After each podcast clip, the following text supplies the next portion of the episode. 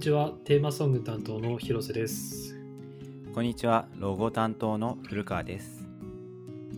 このラジオでは答えのないテーマについてデザインや考えていることが好きな2人がその捉え方や考えていることを自由気ままにしゃべるをコンセプトにゆるくお送りしていく番組となっております。えー、始まりました。第4回ということでえー、っとですね。はい。ゴールデンウィークから始めてなんやかんやもう5月中に4回あ4回目？収録できましたね、はい。いやー、本当無事に、そうですね。あの、上げてる、今上げられてるのが3話？第3回ですよね。ちょっとあの、上げるのに、ちょっと期間があの入ってしまったりしたんですけれども、あ、ここまであの収録と録音ができていることが、えー素晴らしいなというふうに思ってます。いや今回からその全キャスターっていう、はい、今まで Zoom とかその、まあ、よくあるビデオ会議ツールを使って収録していたんですが今回は全キャスターっていう、ポッドキャスト専用のなんかウェブアプリケーションみたいなものをちょっと今日から今回から使い始めてですねそのおかげで多分その収録からアップロードまでの時間が割と大幅に短縮できるのかなって感じがしています。はい、まあ担当は広瀬さんなんですけど、はい、あの僕がねあの編集とあのアップロードの作業を行っているのであの僕がね作業が遅れればその分作業が遅れたりとかするんですけどまあその辺は何だろう。まあ、目安として今は、えー、2週間に1回収録を行って2週間の間でこう、えー、収録したものを上げるっていうような感じで、えー、作成っていうんですかその、えー、アップロードラジオ音源のアップロードしてるんですけれどもまああの作成と収録とゆるくやっていきたいなと思っております。あのどうしてもこう、なんだろうな。まあ確かにあの期間を設けて、あのこの時にアップロードするっていうふうに決めた方がもちろんいいと思うんですけど、なんか僕の場合は、あんまりこう制限されると、なんかこう逆に体が動かなくなっちゃったりするので、あんまりこうやろうやろうって思わないようにしてます。なのでまあ、そうですね。あのこの時にこの時間、この日にアップロードするっていうのはあんまり、え決めてないんですけど、なるべくコンスタントに、えー、投稿できたらなというふうに思ってます。いやー、わかりますね。そのなんか納期があるだけで、なんかこう、急にやる気が出なくなるというか いや、そうなんですよね。あの、なんかね、どうしてもあの僕、まあ、仕事とか今までのその私生活とかあの、ね、大学ではそのデザインとかの、えー、課題とかもやっていたので、まあ、もちろんあのコンペとかもねあったと個人的に参加したり、まあ、古川さんと、えー、参加させていただいたコンペもあるんですが、まあ、やっぱりその中でも期日割とギリギリにならないと動かないみたいな性格があって。まあなんかだからそのこのラジオでもあんまりこうね、えー、期日をこうギリギリとかあの切羽詰まって設定してしまうとどうしても今仕事とかあのねあのまあ僕今筋トレとか趣味でやってるんですけど、まあ、いろんなことをこう、えー、楽しんでいってる中どうしてもなんかこれだけをって絞ってしまうとあの、ね、精神的にこうきつくなってしまうっていう部分が、えー、あるので、まあ、なんかその辺はね、えー、このラジオ配信とともに先ほども言ったんですけれども、えーね、ゆるくお送りしていきたいなというふうに、えー、思っております。まあお金もらってたらまあ多分 ちゃんちゃんとやるって言い方変じゃないですけど、うん、まあなんか納期あっても、ね、まあやるかみたいな感じになりますけど、うん、まあこれはあくまで趣味の範囲で続けているものですのでね。はい。まあ、えー、そうですね。ちょっとあの、話がここから急展開に、えー変わってしまうんですけど、はい。えー、なんかその、最近、あの、まあ、通勤、えーま、はい。今までけあの1ヶ月ほど僕、あの休業というかあの会社をちょっとお休みしていまして、はい、でそこから、えー先週と今週に、まあ、あの仕事を復帰して、まあ、こう感じて通勤を通してこう感じていることがあって。でそれが、まあ、そのだんだんその通勤者の人が多くなってきてるなっていうのを感じてて、はい。で、それに伴って、あの僕が、えー4月の頭ぐらいには、その電車とかバスは必ずと言っていいほど、あの、窓がこうちゃんと開いてた、ちゃんとというか開いてたんですね。こう風通しを良くというか、その、えー3密をなるべく軽減するための対策なのかわかんないですけど、あの、窓が開いてたんですけど、最近なんかその窓を開けていないっていうえーことをなんか気がつきまして、おでーなんかその今まで開いていた窓で僕はそれが 意味があるのかどうかっていうのをちょっと疑問に思ってたんですけど、はい。なんか、あの、日常的に開かれていたものが突然こう全部閉まってると、なんかこう逆に恐怖感を煽ら煽られまして、で、なんかそれが怖くなって、あの、自分でたまに窓を開けたりしてます、最近。そう、あの、えちょっとあの風通しが良くなった方がいいのかなと思って、そんなことをやってるんですけども、あ古川さんは、あれですよね、あの、そもそも通勤手段が電車とかバスは使わないんでしたっけ？ーそうですね。自転車で15分の場所に会社がありまして、まあ、通勤の際は自転車使っていきますね。はい。それなので、もう風通しがいいどころじゃないですよね。もはや、風が向かってくるぐらいの勢いで。だから、あの、会社に着いたら、あまあ自分はリモートワークじゃないので、まあ、はい会社には行ってるんですが、まあその会社に着いたらマスクはするんですけど、自転車乗ってる時だと、まあ やはり息苦しいので、ちょマスクは外して、まあ会社に着いてからつけるみたいな。感じにはなってますね。なるほど。あ、そうで、マスクも、あの、最近会社から50枚ほど一人、なんか配布されることがあって、おー、よかったですね。そう、あの、使い捨てのものなんですけれども、うんうん。あの、で、その使い捨てじゃない時を、あ、使い捨てのマスクを使っていなかった時は、その洗えるはいマスクを使ってたんですけど、あで、そのなんか、そのマスクが原因なのかわかんないんですけど、その洗えるマスクを着用してると、なんかものすごい咳が出るようになって、ー。で、なんか、まあ僕個人的に考えられることとして挙げられるのが、はい。2つあって、はい。で、一一つ目に、えー僕マスク干すときに結構窓際に干して結構風通しのいい感じの環境下でマスクを干してるんですけども、はいはい。で、そうすると窓際いつもその窓を開けて会社に向かっているので、その間ずっとマスクが風にこうさらされるわけですよね。で、はい。そうするとか、その風に乗ったなんか花粉かなんかがマスクに付着して、まあ、咳がこう症状として現れているのかなっていうのが一点と、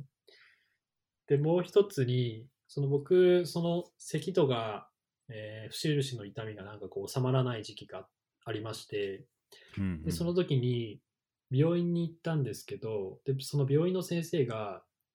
そのあらゆるマスクは、あのいろんなその化学物質が 含まれている状態で出荷されているものも、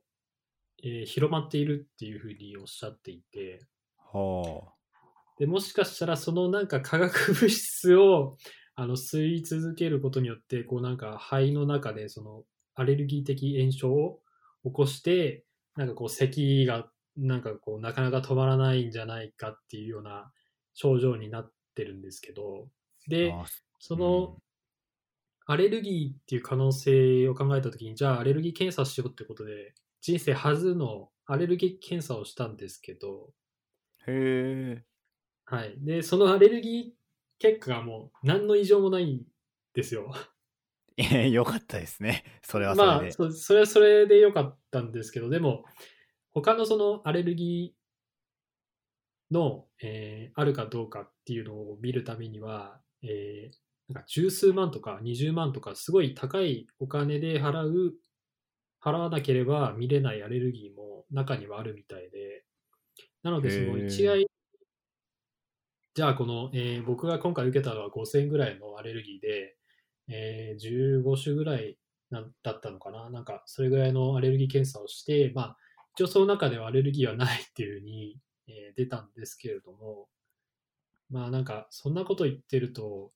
まあ、キリがないなっていうふうに、なんかアレルギー、自分があるかどうかっていうのを、まあ、もちろんその、ね、調べて知ることっていいと思うんですけど、でもなんか、うーん、知ったところでじゃあ、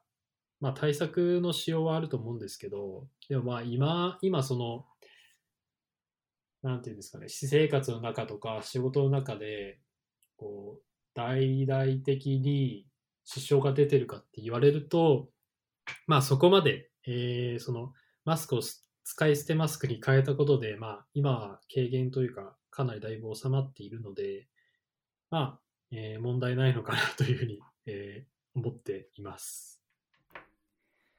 いや、使い捨てマスクのその50枚はいなくなるまでに、こう、なんかこう、持つとね、世の中のそうですね。コロナに対する何か変わってほしいですよね、これ。まあ本当、いつこれが収束収束するのかどうかが本当に見通せないというか、えー不安をすごい抱えたままね、今も、えーなんか第第二次流行がこう起こるんじゃないかとか、なんかそういうね、噂を聞いたりとかすると、まあそれはあの、今その通勤していて思ってることでもあるんですけど、やっぱり人がね、電車の中とかで、えー密集してると、やっぱりそういう心配も疑わざるを得ないのかなというふうに思ってます。まあ、あれですよね、ゴールデンウィークから、いまあ、ちょうど2週間ぐらい経って、まあ、そのはい潜伏期間とかも、まあ、大体なんか2週間後にこう。症状が現れるってあるじゃないですか。はい。だからこのゴールデンウィークで、こう、もうね、ちょっと、うん。なんか外とか行った人が出て、また、その今までこう下がってた、あの感染者数っていうのがちょっと上がっちゃうかもしれないですね。どうなんでしょうね。あ、そうで、その感染者数に関してもなんか、まあラジオを聞いて得た情報なんですけれども、あの、コロナの、コロナが陽性か陰性かどうかのその行う PCR 検査ってあると思うんですけれども、その PCR 検査の、えー陽性が、えー7割が的中するっていうことで、残りの3割は、陽性でも陰性っていう結果が出るみたいで、なのでまあ、その PCR 検査をしたからといって自分が本当にコロナになってるかどうかっていうのはわからないので、今その東京都では、えー何百人とか何十人とかコロナが発生、コロナの感染者数が出ていますっていう、まあ、結果は出てると思うんですけれども、そう考えるとやっぱり残りの3割とか、まあ、検査ももちろんできない、僕もその検査はできない組だったので、まあ、そういう人たちを含めると、まあもっといるんじゃないかなって思うと、えー、怖いなっていうふうに 思いますね。なるほど。はい。まあ、えー、そうですね。こういったちょっと暗い話、暗い話というかちょっと、まあ、あんまりね、うん、明るい話ではないとは思っているんですけれども、まあね、あんまりこう暗い話ばかりしても、えー、精神的には良くないと思うので、えー、そろそろ本題へ移りたいと思うんですけれども、えー、今回の、まあ、えー、話すテーマとして、買い物をするときのマイルールということで、えー、お互いに話していこうかなというふうに思ってるんですけれども。はい。はい。えー、どうですか？古川さんは何かこう買うときのマイルールとかって決めていたりしますか？まあ、決め、自分の中では、その、はい。お金の使い方として、まあ大前提として、なんか繰り返されるものにお金を使いたいな、みたいなことを考えていて、はい。なんか今パッとした自分のなんかストレスを解消したり、まあそういうのも、そういうことにお金を使うのも大切なんですけど、どちらかというと、なんかこう、買ったものが、こう10年とか、その先とか、そんぐらいも使ってもいいなって思えるものだったり、なんか役に立つなって思うものに、はい、まあなんかお金使いたいなっていうことを、まあ前提として決めていて。はい。まあそれざっくりまあ、自分の中ではなんか3つぐらいに分けてて、まあ、1つは健康のためにお金を使うっていうのと、はい、まあ2つ目がなんか思考のため考えることのためにお金を使うみたいなこととまあこの思考っていうのはまあある意味勉強みたいな感じですね。勉強とかそういう感じのためにお金を使うっていうこととで3つ目がまあ幸せのためにお金を使う、はい、まあ幸せっって何ぞやっていう話はまたあれなんですけど。深い話にあのなりそうなテーマですけどねそれ。まあ幸せが何なのかはまあ人それぞれでいいと思うんですけどまあお金がたくさんあった方がその選択肢が増える分、はい、その幸せの道を見つけやすくなるじゃないですか。はい。なのでその自分にとって幸せのために使うお金っていうのは、お金を稼ぐためのお金みたいな意味合いもちょっとありまして、例えば株を買ってみたりだとか、はい、そういうことをですね、あとはまあ単純に趣味とか、そういう自分の好きなコンテンツにお金使うっていうのは、まあ、この幸せのために入りますね。なるほど。あの、一番最初に取り上げていた、はい。あの、一回きりでなるべく消費されないもの、そうですね、えー、使い続けていけるものっていうのはものすごく僕も共感していて、うん、っていうのはやっぱり、あの、まあそうすると割とお金、高額な場合もあったりするんですけど、でもなんかその長いね、えー、スパンで見ていくと、まあそっちの方が安いんじゃないかとか思ったりするところもあるので、で、なんだろうな、やっぱり、先ほどおっしゃってた通りに、そう、なるべくね、こう、長く使い続けられるものの方が、あの、うん、お金はやっぱりその大切なので、うんうん、あの、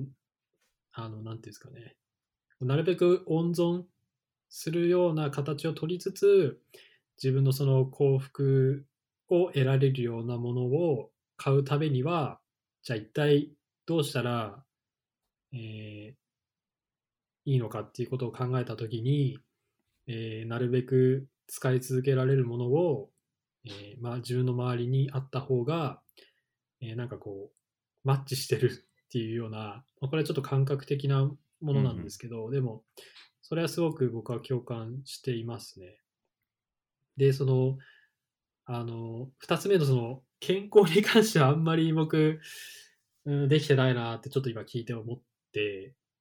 まあ、その筋トレはしてるって言ってたんですけど、うんうんあの、そう、なんていうんですかね。筋肉を作るための意識っていうことはししてるんですけど、うんうんなんかそれ以外に、こう、例えばビタミンを取るとか、まあちょっとその健康に対してその詳しくないので何とも言えないんですが、ああえーそうです。その、なるべくその自分が風邪をひかないためのっていう、ざっくりその風邪をひかないっていうことに対しての対策は、食生活とか、まあそのお金に変えてそれを手に入れようというふうなことは今していないですね。なんかそれを聞いて思いました。あーでもまあ自分はその一人暮らしをしているので、まあ食事のこととか結構まあ意識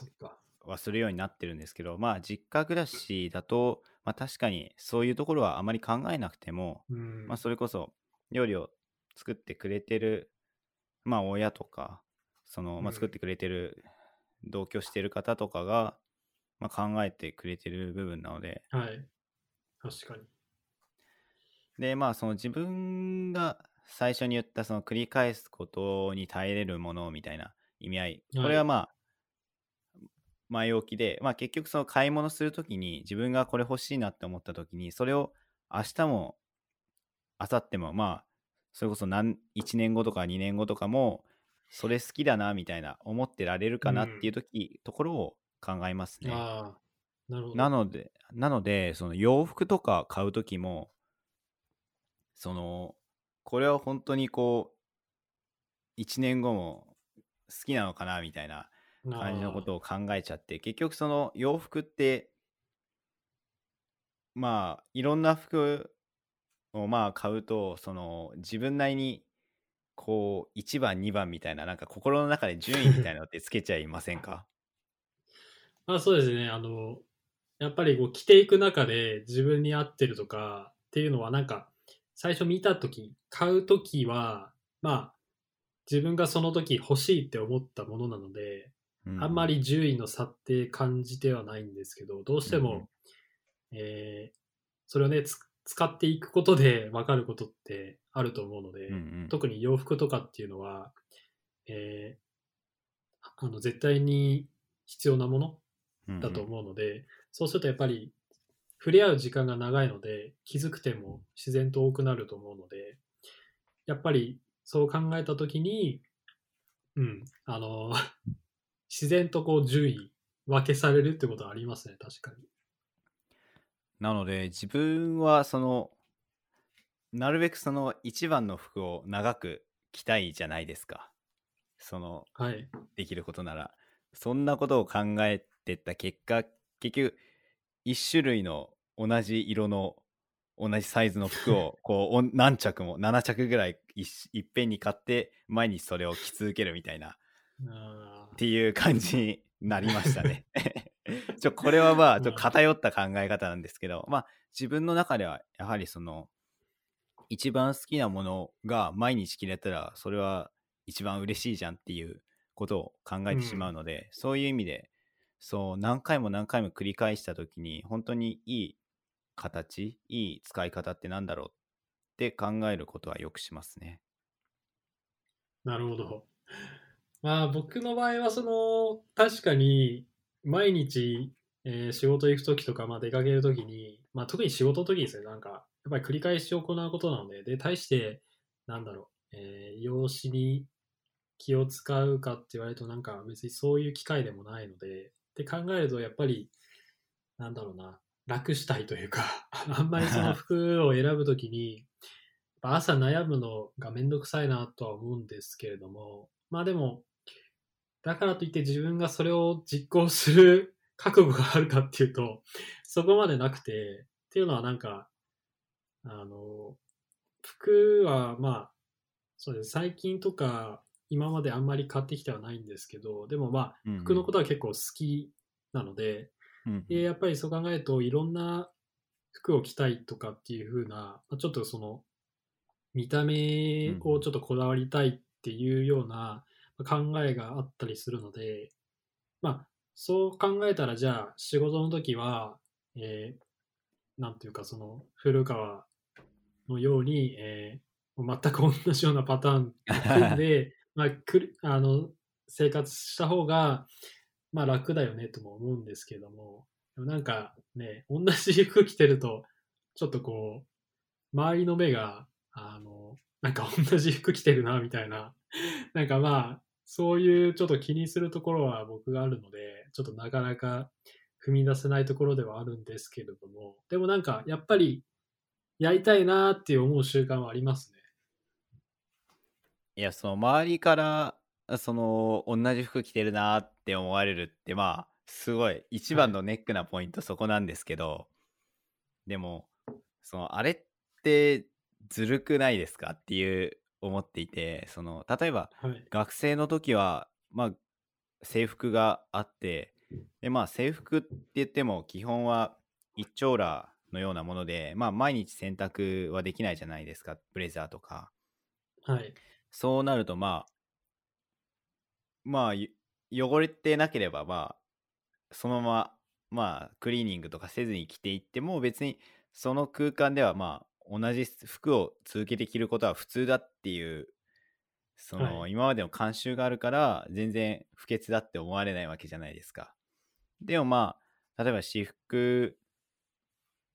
がスタンダードなところだといくら毎日洗濯して新しいの着替えても同じ服を着てたらなんか こいつ貧乏なのかなってまあ思うじゃないですか。それいや綺麗なのはこっちなんだけどなってすごい思っちゃうんですよね なんかこうそう感じてるだけで綺麗度は上なんだけどなっていうのがなんかうんこう人の認知によってこう印象によってなんか変わっちゃうのかなみたいなところはずるいですよね って思いますねな。るほど。あなんかその、人より、あの、綺麗なんだよなっていうところがちょっと理解できなかったんですけど、それはなんかどういうことですか？なんか、ああーその人より綺麗はい。とは言うって感じじゃなくてその学校で、まあ、その制服を着る環境がはい。あった時は別にその不潔だなんて周りの人に思ってなかったのに急にはい。その同じ服をこう社会とか私服が一般的なところで思われるのはどう考えてもその環境の人たちよりは綺麗だよねって。毎日洗濯しているのでっていう意味合いですね。あ、そういうこと。ああ、なるほど。失礼しました。なんか、2回説明をいただいて。まあ、そういう、確かに、うん。なんか、やっぱりそう考えると、環境って大事だなというか、あの、大部分をし占めてるっていうか、環境によって、あの、個人の見方も変わってくるっていうのが、その毎日、えー服を着続けることによって感じられるというか、なんかそういう体験として現れている証拠なのかなっていうふうに、えーなんか聞いてて思いましたね。いやーそれすごい思いますね。環境が全てだなみたいなところは 割と感じますね。はい。うん、確かに。で、なんかあの、さえー最後、古川さんが3番目にはい。挙げてたものってはい。何でしたっけ、ちょっと 何でしたっけ？話があ飛んじゃったんですけど。あはいはい。あの一つは健康のため二つ目はまあはい。勉強とか思考のため、で三つ目が幸せのためっていうことで。あそれでまあそうだそうだ。その中でもお金のためのお金みたいなことに最近考えててお金でお金を増やすみたいな感じで株とか最近始めていますね。おー株。なるほど。株か。全然株は、あ、でも、あ、その古川さんが、はい。あの、あの、さん付けするっていう、たまにさん付けじゃない時もあるんですけど、えっと、その、なんか、ズームの株を、なんかその、これって言っていいのかちょっとわかんないですけどあいやまあ全然言っていいですけど。まあ、そのなんか、買って、なんか売ったみたいな話を、はい。あのツイッター上でちょっと、えー拝見させていただいたんですけれども、はい。なんかその実際に株を取引してこう感じたこととか学んだことっていうのがなんかあるのかなとちょっと今思ったんですけれどもなんかあったりしますか？ああ、まあ、ズームの、その自分が買った株は、まあ、いろいはい。ろコロナの前からも買ってたんですけど、まあ、コロナの影響で、まあ、ちょうど、すごい、そのダイレクトに影響を受けた部分だったんですごいナイアガラの滝のように下がっちゃったんですけど、まあ、その時に、まあ、あまりお金もほとんどなかったので、その一つの株しか買って、10万円で買える株を買おうっていうので最初は始めたんですけど、そうすると、まあ、一つの株ぐらいしか買ってなくてですね。で、まあ、はい。なんかこう、世の中が変わっていって、まあ、一つの株しか持ってないと、まあ、その、結構、その、下がったり上がったり、ダイレクトに影響を受けるので、やっぱ、まあ、ある意味、ポートフォリオのバランスを整えるためにも、なんかそれとはまた別の分野で保管できるようなものも買わなきゃなっていうのをコロナになってちょっと思っていて、で、4月の頭ぐらいに、まあ、Zoom っていうサービスいいじゃんって思って、いいじゃんって思った時に、その株を買う、買ってることによって、その株を買おうっていうマインドになってたので、えー104ドルぐらいの時に、本当最低の1株しか買ってなかったんですけど、104ドルで買って、で、まあ5月の半ばぐらいに170ドルぐらいまで上がって、で、まあもう、その、もうちょっと持ってでもよかったかもしれないんですけど、まあ、その、このぐらいが、ちょうどいいのかなみたいな感じで、まあ、その時は売っちゃったんですけど、ただ本当に、もう最低数の株しか買ってなかったので、もう、本当にその104ドルから170ドルの、その60ドルぐらいの、その、得しかなかったんですけど、それがもっと10倍とか100倍買ってたら、まあ全然その、めちゃめちゃ儲けてたな、みたいなことを思って。なるほど。で、まあ、その株を売買ちょっといじってみて感じたのが、やっぱこれ結構物を買うときっていうこのテーマに沿うんですけど、なんか使ってみていいなって思うサービスだったり、まあ、プロダクトだったりがあったときに、その株価みたいなものが上場してればチェックするようになりましたね。おー、で、まあ、なこの。会社は伸びてるのかどうかとか、その、なんかこんないいプロダクトを出してるのになんか周りの友達とか全然知らないなって思ったら、なんか、あ、もうちょっとその、こう、伸びんのかなみたいなのとか考えたり、ああ、なるほど。まあ逆に言えばみんなが知りすぎてるっていうものは、まあそれだけその株価もそのある意味ピークの方にいるんだいるのかなって思っているので、はい。まあそのこれが今その発展途上なのかそれとも結構ピークにいる状態なのかみたいなことはなんか考えるようになりましたね。なるほど。なんかその、何か、えーソフトウェアでもハードウェアでも買うときに株価を見てその判断をするっていうその一つの指標としてあの行われてるっていうのを聞いて。あ、これ、あ、ちょ今はい。ちょっと違くて、逆で、い。その、買うときには、その、株価の方はあまり見ていなくて、買った後に、あ、使ってみてよかったなって思ったときに、その、株価をチェックしますね。それで、その、うん。自分の評価と、まあ、世の中の評価がどんぐらいずれてんのかなっていうのを見て、で、まあ、ずれがあったら、まあ、チャンスかもしれないし、みたいな感じで考えたりしますね。なるほど。ああ、なるほど。あーあ、じゃああくまでもその、そっか、株の取引をどう進めていくかっていうのをもとに、そういうチェックをしてるっていうことですかね。ああ、その株はまあ確かにそのはいお金儲けたいよねみたいな気持ちも、まあそれがは一応第一みたいなところあるんですけどでもそれと同時に好きなプロダクト、い、やなんかいいプロダクトを作ってるその企業を応援したいっていう意味もあってそれでその、そういう意味で株を買ったりするので例えば Zoom の株を買った時も Zoom ってサービスいいじゃんって思ったからその買おうって思いましてそういうふうになんか株のこう第二の目的はその好きな企業がもっとその発展してほしいというかもっとこう力をつけていろんな人に知れ渡ってほしいっていう意味で、まあ、株を応援っていう意味で買うっていう側面もあります。はあ。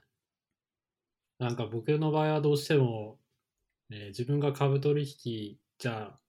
しようってなったら、うん、あの、応援というよりも、そのどうしても自分にとってそのね、お金をどう増やせるかみたいなことしか、なんかこう考えられなくなるような気がしていて、なんか応援のためにそうやってお金を使うことができるのってすごいなって聞いてて、あの、素直に思いましたね。なんか、その、それほどじゃあ、えー、この製品が素晴らしいからその会社を応援するために株を買ってあげようっていう製品にまだ出会えてない可能性もなんかあるのかなって聞いてて思いますね。ああ、なるほど。はい。まあ、どうなんですかね。それは、うん、だからとって別に、なんだろう。その製品、まあもちろんね、あの、古川さんから、あの、ご紹介いただいた、えロジクールのマウスとか使っていて、そう、すごい使い勝手がいいっていうふうに思うし、まあこの Apple の AirPods とか、うんうん、AirPods Pro とか、まああとはなんだろうな、えー、身の回りにあるものといったら、えー、なんかその、木製の、あの、クリップボードとか、うんうん、そういう、っていうふうに今自分で話してて気づいたんですけども、あの、うん、あんまり物買ってないなって思いましたね。なるほど。うん、多分だから、その、やっぱり物を買うことで、その、応援したい欲とかって上がるもんなんですかね。なんかその、わかんないですけど、あー、うん。どうですか？なんかその辺。どう思いますか？えー、なんていうんだろうな、その気に入ったものがあった時に、それを、なんていうんでしょう、はい、自分の周りの人だったり、まあ自分の親だったり、そういう近しい人が全くその商品を知らなかった時に、なんか、はい、えー、知らないのもったいないみたいなすごい思っちゃって。でやっぱ、アップルって言ったら誰もが知ってるわけじゃないですか。アップル製品、はい、はい、そういうふうにその株価が高いっていうのはそれだけみんなから注目を浴びてるっていう意味でもあるので、まあ、そういう意味でなんかこう、アップル製品のようにこうこの好きなお気に入りの商品も注目を浴びてほしいなっていう 気持ちみたいなところもちょっとばかしあったりしますね。なるほど。なんかその聞いてて思ったのがその誰も知らない誰も知らないというよりは、えー、まだ有名じゃないけど私は知ってるっていうふうになんか私が知ってるんだけど周りの人は知らないっていうその製品を知るための、はい、なんかその、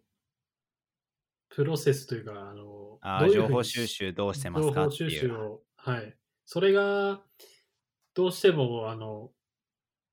そういう能力がないと、あの、新しいその製品とかってなかなかこう手が届かないんじゃないかなって思うんですけども、どうですか？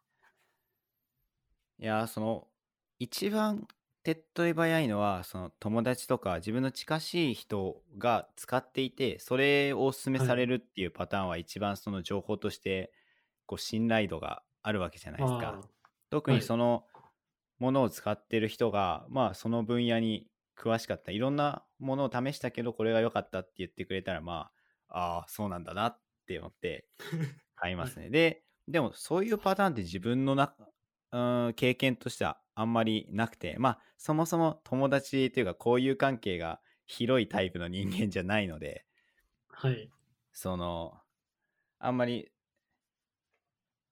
そういう話も聞かないし自分ではすごいいろいろこうガジェットとかなんか興味あったりするんですけど例えばその、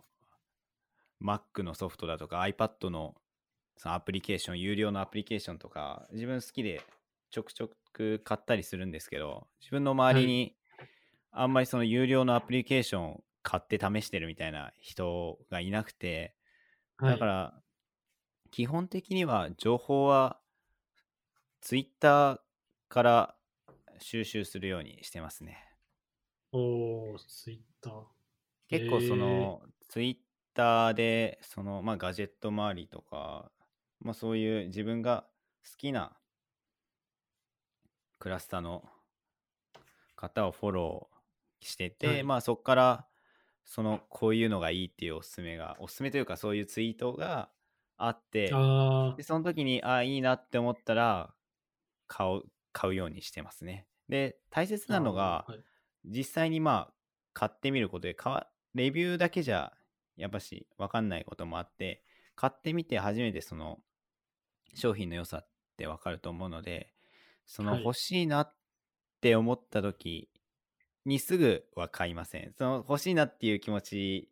がちゃんとその客観的に見れてないな。その時のなんかモチベーションが高いだけっていうパターンと本当に必要なパターンっていうのが結構その自分の感情だけじゃ判断できないのでまあ欲しいなって思ったらある程度そのまあ自分はトレロっていう看板方式のタスク管理アプリで、はい、まあいろいろ日常のことを整理してるんですけどそこにまあ欲しいものリストみたいな感じでまあその URL とかその商品の値段とか、まあ商品のその活用方法とかちょろっとメモって、はい、でまあ1週間ぐらいしてもまだ欲しいなって思ってたら、まあ、買うようにしよっかなって思いますね。で、ちょっと値段が高いものは、まあ1ヶ月とか時間を置きますけど、うん、割とその自分の中でその買い物する時のマイルールで決め決めてるというか一番大切にしていることがもう一つあって、それはあの、はい、欲し買いたいと思ったものが、その値段で、値段が高いっていう理由で諦めるかどうかを考えてるなら買った方がよくて、はい、その商品を欲しいなって思った理由が、値段が安いからっていう理由に占められていたら買わない方がいいっていう教訓ですね。なるほど。確かにあの、なんか僕、マーケティングの本を読んだときに、あの、はい、自分の欲しいものを買うべきで、その、市場の値段を見て判断して買わない方がいいっていうのを、あの、その本ではなんか言ってたんですけど、はい、なんかまさにその話となんか通ずるのかなっていうのを思うことが、まあ、あって、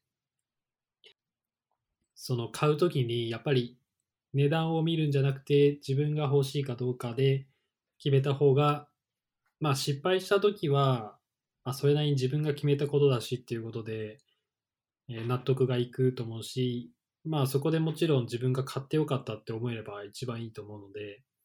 まあやっぱりそうした時に考えればまあその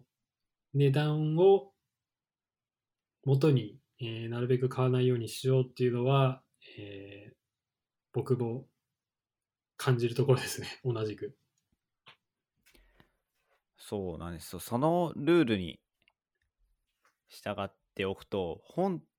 とか、はい、まあ、あと、まああまり高すぎないソフトウェアとかそういうものは結構こう欲しいと思った時は買いなんですよね書籍ってまあうん。そのまあこれ前のラジオでもちょっと話したかもしれないんですけどその印刷物のまあ大きさとか質とかでその値段が変わってきて、まあ、この超有名な作者だからめっちゃ高い本っていう感じには、うん。まあ販売当初はならないので、まあ、その絶版とかなって、まあ、中古本とかでは、まあ、値段は高くなるかもしれないんですけど基本的にはその情報の値段にはその値段がつかないのでだからその欲しいなって思った書籍はまあその値段を見ずにというかまああまり値段の気にせず買った方がいいとは思いますね。で自分にこう心がけてなるほど、確かに。うん。だけど、なんか、その、やっぱり買う前の情報収集も結構必要ですよね。なんか、あの自分が欲しいって思った時に、やっぱりその、僕の場合も、なるべくまあ高額であれば高額になるほど、1ヶ月とか時間を置いてから本当に自分が必要であるかどうかっていうのと、まあ、その買って後悔しないかどうかっていうのを考えた上で、えー買ったりするので、で、その際にやっぱり、えー自分の私生活の中で、これが必要かどうかっていうのをこう、イメージしながら過ごしてたりするんですね。で、うんそうなってくると、そのイメージの中でやっぱりこれが必要だって考えたときに、じゃあ、買いだなっていうことで、えー物を買ったりすることがまあ多いですね。まあもちろん、はいその、衝動的に、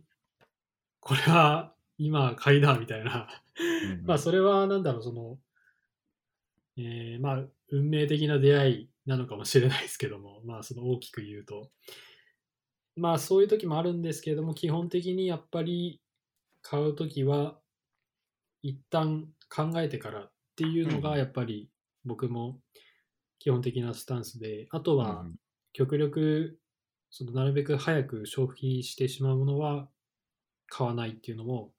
えーさっきその古川さんが、えーおっしゃっていたことかもしれないですが、そんなことを、えー思いながら買うことはありますね。うん。まあ、その、難しいですけどね、なんかその、じゃあその失敗しない買い方が本当に、その、なんていうのかな、いい買い方なのかっていうのは、まあ自分個人だったら別に問題ないと思うんですけれども、なんか、社会全体を考えたら、どうなのかなとか、まあそれはなんだろう、別に自分のやることじゃない、他の人がね、あの、そういうふうに、えー衝動買いとかしてくれる人たちがいれば別に問題ないと、とか思ったりするんですけど、まあなんか今そのコロナのこういう状況下だから、なんかそんなことも、えー思ったりしますね。ほうほうほうん。まあなんか自分のその欲しいかどうかの欲求だけじゃなくて、その社会全体を見据えるっていうのも、その新しい購入の仕方の一つなのかなみたいなことも、えー今こう話してて、まあ、えー思ったことなんですが、なんか、うまあホテルのサービスでもなんか最近そのこの未来の予約チケットみたいな感じではい。その旅館の予約ができるっていうサービスあったりしますよねありますね。だからそういうのもはい。そのこういうご時世でまあそのやっぱしこう長期でドカッとその収入が断たれてしまうとそれだけでまあその会社とか、まあ、旅館とかはいまあ畳まなきゃいけないっていうことになっちゃうんでやっぱそういう誰か応援してくれるファンがお金を払える場所ちゃんとその、はい。未来に返すよっていう意味でお金をごがが回る仕組みっていうのもまあこうご時世だからこそ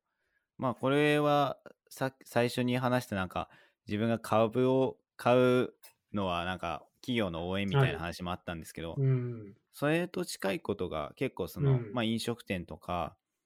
はい。まあ旅館、ホテル、そういう業界、まあ航空会社も含め、まあ意外とその知らず知らずにみんなやっているのかなって感じはありますね。うん。なるほど。確かに、あの、株を買って応援するっていうのと、その僕がさっき言った、えーなんだ、その経済を見据えて、その何かね、商品を買うってこととなんか、リンクしたような気がしましたね、なんか。うん、だから、その株を買うことによって、やっぱり経済を良くするってことでもあるし、まあそこでいろいろ学ぶこともあるだろうし、えーまあ、もし運が良かったらというか、まあ、その経済の波にうまく乗れたら、まあ自分のその収益というか、えー利益になるっていうところもあるので、なんかそういう話を聞いていて、株を買うのもなんかいいなっていうふうに思い始めましたね。まあ株、うまあそうですね、なんか、いや、うん。まあ自分も始めたきっかけはなんかこう、勉強というか、なんか前回、その、はい。えっ、と、3回目のテーマで、こう、エアプなこととの向き合い方みたいなテーマで話したじゃないですか。はい。あれもあって、その、世の中株っていうのは結構その、大きいものというか、結構これによって経済が動かされてるっていうところもあるのに、自分は全然はい。知らないままで、あなんかそれに対してちょっと、ん肌感覚みたいな、なんか知識みたいな、ーあー、そういうものを入れたくて、ちょっとお遊び程度、お遊びというか、まあ、初めは10万円程度から始めてみたっていう感じですね。なるほど。うーん。確かに、あの、なんか株っていうと、まあ世間一般的なそのなんか認識だとこうなんかギャンブルとか なんかそういう傾向がなんか強いのかなとか思ったり、なんかまあそれに比べ確かて、に。まあうん全然違うんですけどね。全然ギャンブルとはは似て非なる、いや、似てもないぐらいの、ぐらい違うんですけど、うん、まあそれはね、やった古川さんが言うならね、いや、まあ やったとが、その、そもそもその役割が違くて、ギャンブルとかってその必ずはい。親って呼ばれるまあそのギャンブルを提供する側がいてその人たちがうん。儲かること、その人たちのビネスビジネスのためにやってるっていうところが第一にあってその上でまあその他の人たちもその儲けたらいいよねっていう夢を見るっていう部分で、株に関してはその、まあ、あくまでそのお金が動いてるところをその予想して仮説を立てて、はい。まあどう動くのかなっていうのを考えるものだと思うので、まあ手数料みたいなお金を動かす分、その手数料っていうものがかかりますが、それだけで、その誰かがその親になって儲けたいみたいな、そういう意思がはらんで動いてるものではないので、そういう点でギャンブルとは全く違うのかなって自分は感じましたね。なるほど。確かに、あのそうですよね。考えてみれば、ちゃんとその、ギャンブルもビジネスになってるものですもんね。そうですね、その、まあ、宝くじも、その、まあ、その1、い一等が4億円とかあるかもしれないですけど、あれってその、まあ、みんなが買った、その、まあ、えっと、宝くじの券のその収益の50%が、その、えっと、賞金に回されて、はい。で、残りの50%はなんか公園がきれいになる風に お金が使われたり、なんかその、そもそもその50%は分配されないで別の用途で利用されるので、まあ、そういう意味で、そもそもの期待値が50%というか、50%以あ下以下になっちゃうので、だからギャンブルは、まあ、なんて言うんでしょう。うーん、お金を儲けるためにやるもんではないですよね、うんって感じですね。そうですね。なんかもう、単純になんかその夢を買ったりだとか、ああ、それはよく言われますね。うん、なんかその、そう、お金儲けにギャンブルをするのは、まあよく、よくないとは僕は思ってますね。なんか、単純にそのね、楽しむためだったら全然、あの、まあそれは人それぞれだと思うんで、その、どういうふうにお金を使って、どういうふうにその人の人生を、えー組み立てていくっていうのは、別に他人が言うことでもないですし、なので、ね、そういう人もいなければ、そういう、ね、ビジネスとしてお金を得てる人も、えーお金を得られなくなるっていうふうに考えると、まあ、えーなんだろうな、世界を回している一つだと考えれば、まあ、いいのかななんて思いますね。うん。なるほど。なんかあれですか、その、あ自分がその楽しめるだとか、その娯楽として、娯楽じゃなくても別にいいと思うんですけれども、なんかこう、最近自分がこう、なんだろうな、買って、すごく気に入っているものとか、自分がその、なんだろうな、えー、まあ何でもいいと思うんですけど、その自分が買って良かったものとかってなんかあったりしますか？ああ、そうですね。その、ツイッターはいの、えっと、ツイートをするためだけのアプリみたいなものを Mac のアプリで買いまして、えー、そんなのあるんですね。いや、自分ツイッターがすごい大好きなので、で、まあ、はい。普通に公式アプリからでも全然ツイートはできるんですけど、やっぱりそのはい。タイムラインが流れてるとどうしても見ちゃうじゃないですか。そうですね。で自分はもうなんて言うんでしょう。こうストイックにツイッターがやりたかったのでもうツイートしたいと思った瞬間にツイートができるようにならないかって。でまあそれとマッチしたそのアプリケーションを個人で開発してる人がいてでまあはい。ちゃんと販売していてでもそのキーボードショートカットを打ったら、まあ、画面の何開いててももうそれが最優先で出てくるようになってでテキストを打ってもうツイートみたいな。が そのアプリだけで完結するってなってて これによってその自分のツイートに対するこうなんて言うんでしょうねはい。いやとにかくこういいんすよそのツイートツイッターに対するその意識が高まりましたねああ、なるほど。だからなんかこう、周りのその、無駄なものじゃないですけど、目障りなものをこう、そがれることによって、こう集中できる的な感じですか？そうですね集中してツイートしてますねもう私ツイートに対する態度はもう本気なんでもうなんか遊び半分でやったらやけどするぞみたいなそういうレベルで ツイッターやっているのでどんだけガチ勢なんですかね？いやそれが本当120円ぐらいのアプリなんですけどいや本当にああ、そうなんですね。ツイッターをガチでやりたい Mac ユーザーはちょっとおすすめしますねツイートショットっていうはい。アプリなんですけどああ、なるほど。いやおすすめですねこれはうんぜひそのね、ツイッター、お好きな方はそのツイートショットっていうのを あの検索いただければあの一番いいかなって思いましたね、今聞いてて。そこまでツイッターにこう、なんかかけてる人、まあ身近に聞いてないだけでもしかしたらいるかもしれないですけど、でもまあ、そもそもね、僕もあんまり友達は多くない方なので、こうしてまあ、えー、なんだろうな、今までこう知れなかったことをこうね、深く知れることもまあ一つ面白いなっていうふうに 思いましたね。そうですね。あのうん。自分まあ趣味にお金を使うっていうまあ確かに漫画とかも好きなんですけど、そのまあ考えること自体がすごい自分好きでそのそれが一生続けられたらっていうことを思っちゃうのでだからその考えることってまあ基本的にはお金発生お金かからないじゃないですか。自分の中で完結しちゃうので、でもその考えてることを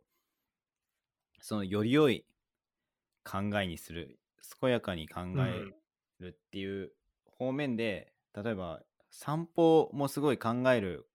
考え事をするのに散歩をするっていうのはすごい頭の中が整理されてはい。で、まあ、その時のために AirPods Pro などのそのノイズキャンセルがついてるそのイヤホンとか使うことによってより散歩に集中できたり、まあ、それこそこういうラジオ放送も散歩しながら聞いてるんですけど、そういう意味はで AirPods Pro はいい買い物でした。まあ、さ先ほどのツイッター、ツイートするやつも、その考えてることをちょっとアウトプットしたいっていう意味で自分もうんツイッターを活用してるので、そういう考えてることを拡張する、なんかその自分の道具を増やすっていう意味でお金を使うので、そういう意味ではこう趣味に使ってるお金って感じですね。うんなるほど。まあ、僕は、あの、あんまり、なんだろうな、文章を打つことが得意じゃないというか、あんまりやってないのか得意じゃないのかっていうのちょっと、あの、自分なりに、まあそうだな、あんまり得意じゃないのかもしれないですね。なんか、ツイッターとか、本当はうん。ノートとか始めたいな、みたいなことは思ってるんですけど、まあやっぱりなんかそう、くなんかクリエイターたるあの ノートやった方がいいみたいな、なんかそういうさ、あのなんか、なんか、うん、僕はなんかそう感じてて、だから、なんかノートを書いて、そのクリエイター群として、なんか自分が参入したいみたいな、なんかそういう考えを持ってたりするんですけど、いやー、ノートすごい伸びてますよね。はいうん。いや、伸びてると思いますね。いや、もう上場してたらねり、株を買いたかったなって 思いましたね。ああ、なるほど。ああ、ごめんだからその、うん、で、まあその文章を書いてまとめるっていうその、えー、めんどくささっていうのが、なんか、あのーだからまあその分で言えば、ツイッターぐらいの規模、120文字ぐらいの規模で、140ですね、あの140。あ、140。あじゃあ遊びじゃないんですましたそのそう本気な人が目の前にいるとね、こういうことをすぐ突っ込まれるっていう。すいません、ちょっとただそのめんどめんどくさいタイプの。たった20文字でもね、まあその本気でやってる人の20文字ってどれだけ違うかっていうのが今ちょっと見えたんですけど、まあ、あの、うん。やっぱりそれ、そのね、文章とかで、そう、ストレス発散できればいいんですけど、で、まあ僕のその、今のそのね、ストレス発散法としては、まあその筋トレって冒頭の方でも言ったと思うんですけど、あその、うん、筋トレは最近そのストレス発散で結構役立っていてて、まあ、これはまあ娯楽の一種かなっていうふうに思っている、で、思っているんですけれども、うんで、その筋トレの用具を買ったんですね、新しくうん、。おで、それがめっちゃ楽しいです。あえ。の、今までその買わなかったんですね、その用具は。まあ特に理由はなかったんですけども、なんかそのこと足りるなと思って、そのダンベルがあれば別にその今回新しく買った用具って別に必要ないっちゃ必要ないんですけど、でもその用具はなんとなく使って、それを使って筋トレしたいなっていう欲求はあったんですけど、で、その欲求を今回まあ、えー前回のその筋トレ、自分の中での筋トレブームの時に、えー導入しなかった用具を取り入れて、今その筋トレをやってるんですが、いやーやっぱりその使うものによって、ここまで、あの、楽しくなるんだなっていうのが、えー実感しましたね。え、用具っていうのはどういう感じの用具なんですか？ダンベルではないんですよね。そうです。ダンベルではないんですけれども、そのダンベルって、その、両腕にこう一つずつ持つじゃないですか。はい。で、その、それをこう一つにまとめたような感じで、そのバーベルがあるんですけど、で、そのバーベルもそのちゃんと一直線のバーベルではなくて、ちゃんとその、えー筋肉の箇所にちゃんとフィットするように、えーその棒の、棒状の部分がこう、うねうねってこう曲がってるんですよ。で、その道具を使うことによって、まあその同じくダンベルで鍛えられるような効果は得られるんですけれども、なんかその二つに分けてこう、ネチネチやるのがあんまり好きじゃなくて、なんかいっぺんにその、なんだろうな。あ、そう。で、鍛えてる箇所は二頭筋で、そのう両腕はい。を同時にその動かす運動なんですけど、でそのバーベルを買ってやることによって、まあ、一つにまとめられるし、しかも、えー割とその片手で扱う重量よりも少し重量が高くなるので、なんかこう、重たいものを持ち上げてるぞっていうことで、すごいなんか筋トレとしてのこう、モチベーションが上がるんですよね。なんか。片方、例えば、えー8キロ8キロで筋トレするのと、えー22キロぐらいで、そのバーベルに一つにまとめて、一気にこう両腕でこう持ち上げるっていうので、なんかこう、アドレナリンのこの出方、この 爆爆発する感じの、その、あのそれがすごいストレス発散になってて、やっぱりそのね、両腕でやると、そういう爆発的なあのエネルギーを出すっていうことを、その二頭筋としての種種目としては、あの、できなかったので、まあ、このバーベルを買ってできることによって、すごくモチベーションが上がったっていう話ですね。はあ。その、はい。いや、さっきは説明聞いて、こう、8キロ、8キロはい上げるのと、まあ、い22キロ上げるのって、やっぱその、はい。バーベルになってた方が、その、はい。なんていう、多少重くても上げやすいっていう感じなんですか？そうですね。あの、やっぱりあの、バーベルの方が少し重量を扱えるようになります。まあ、これはあ僕ー、僕だけ、いや、でも多分そういうことだと思うんですよ。あのやっぱり片手バラン片スが取り手よりも、やすいんですかね。うん、そう、バランスが取りやすいとか、まあ、そういういろんな、ちょっと、詳しいあれはわかんないんですけど、でもまあ、両腕でやる方が少し重量が扱えますね。へえ。えじゃあ結構その部屋のでかい面積取ってるんじゃないですか、はいバーベルってなると大きいですよね。あそうですね、あの、ベンチ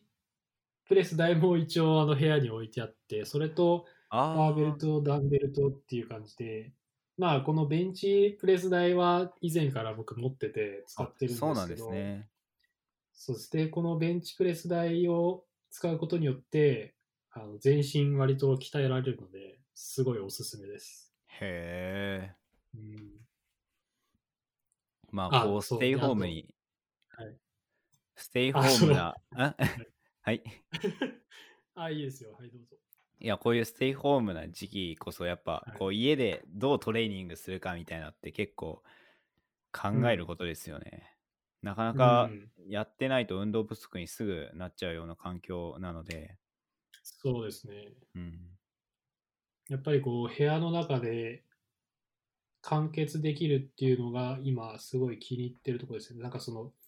部屋の中で自粛している中でこうやってストレス発散できるって素晴らしいなっていうふうに思ってますね。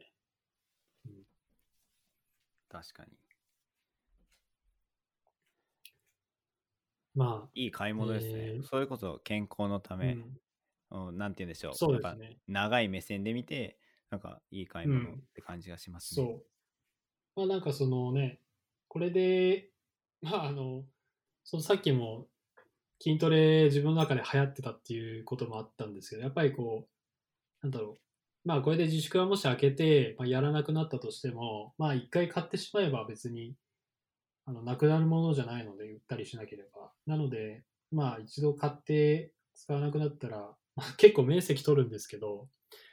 まあそれなりにまあ今後役に立てるものでもあると思ってるので、別に、えー買っても損じゃないかなというふうに思いますね。うん。っ